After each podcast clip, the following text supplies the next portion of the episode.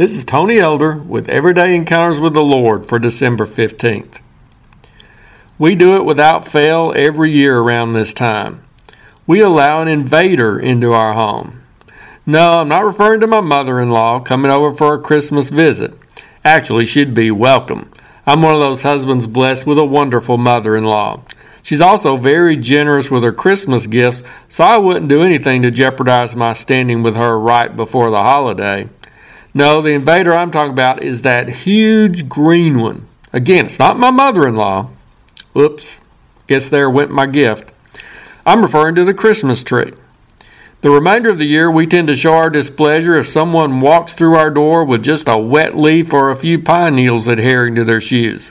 But let Christmas come around and we bring a whole tree into the house. And then we don't stick it in a basement or a closet or an obscure corner in a back room. We place it in a prime location. We even move furniture around to accommodate this guest. I mean, how many other times during the year do you rearrange your living room for a visitor? And if that's not enough, we put it by the window so that this invader can show off its ornaments and lights not only to those inside the house, but also to any passersby. If we procure a real tree, we also commit ourselves to a certain degree of care. There's the effort involved in keeping it watered. Then there's the constant battle to keep the fallen needles off the carpet.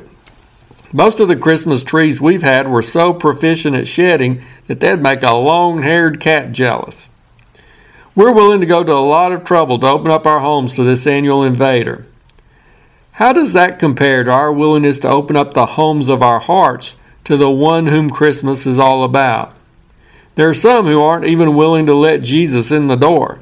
They'll allow almost anyone or anything else into their lives, but not him. Others let him inside, only to relegate him to a far corner where he's rarely seen.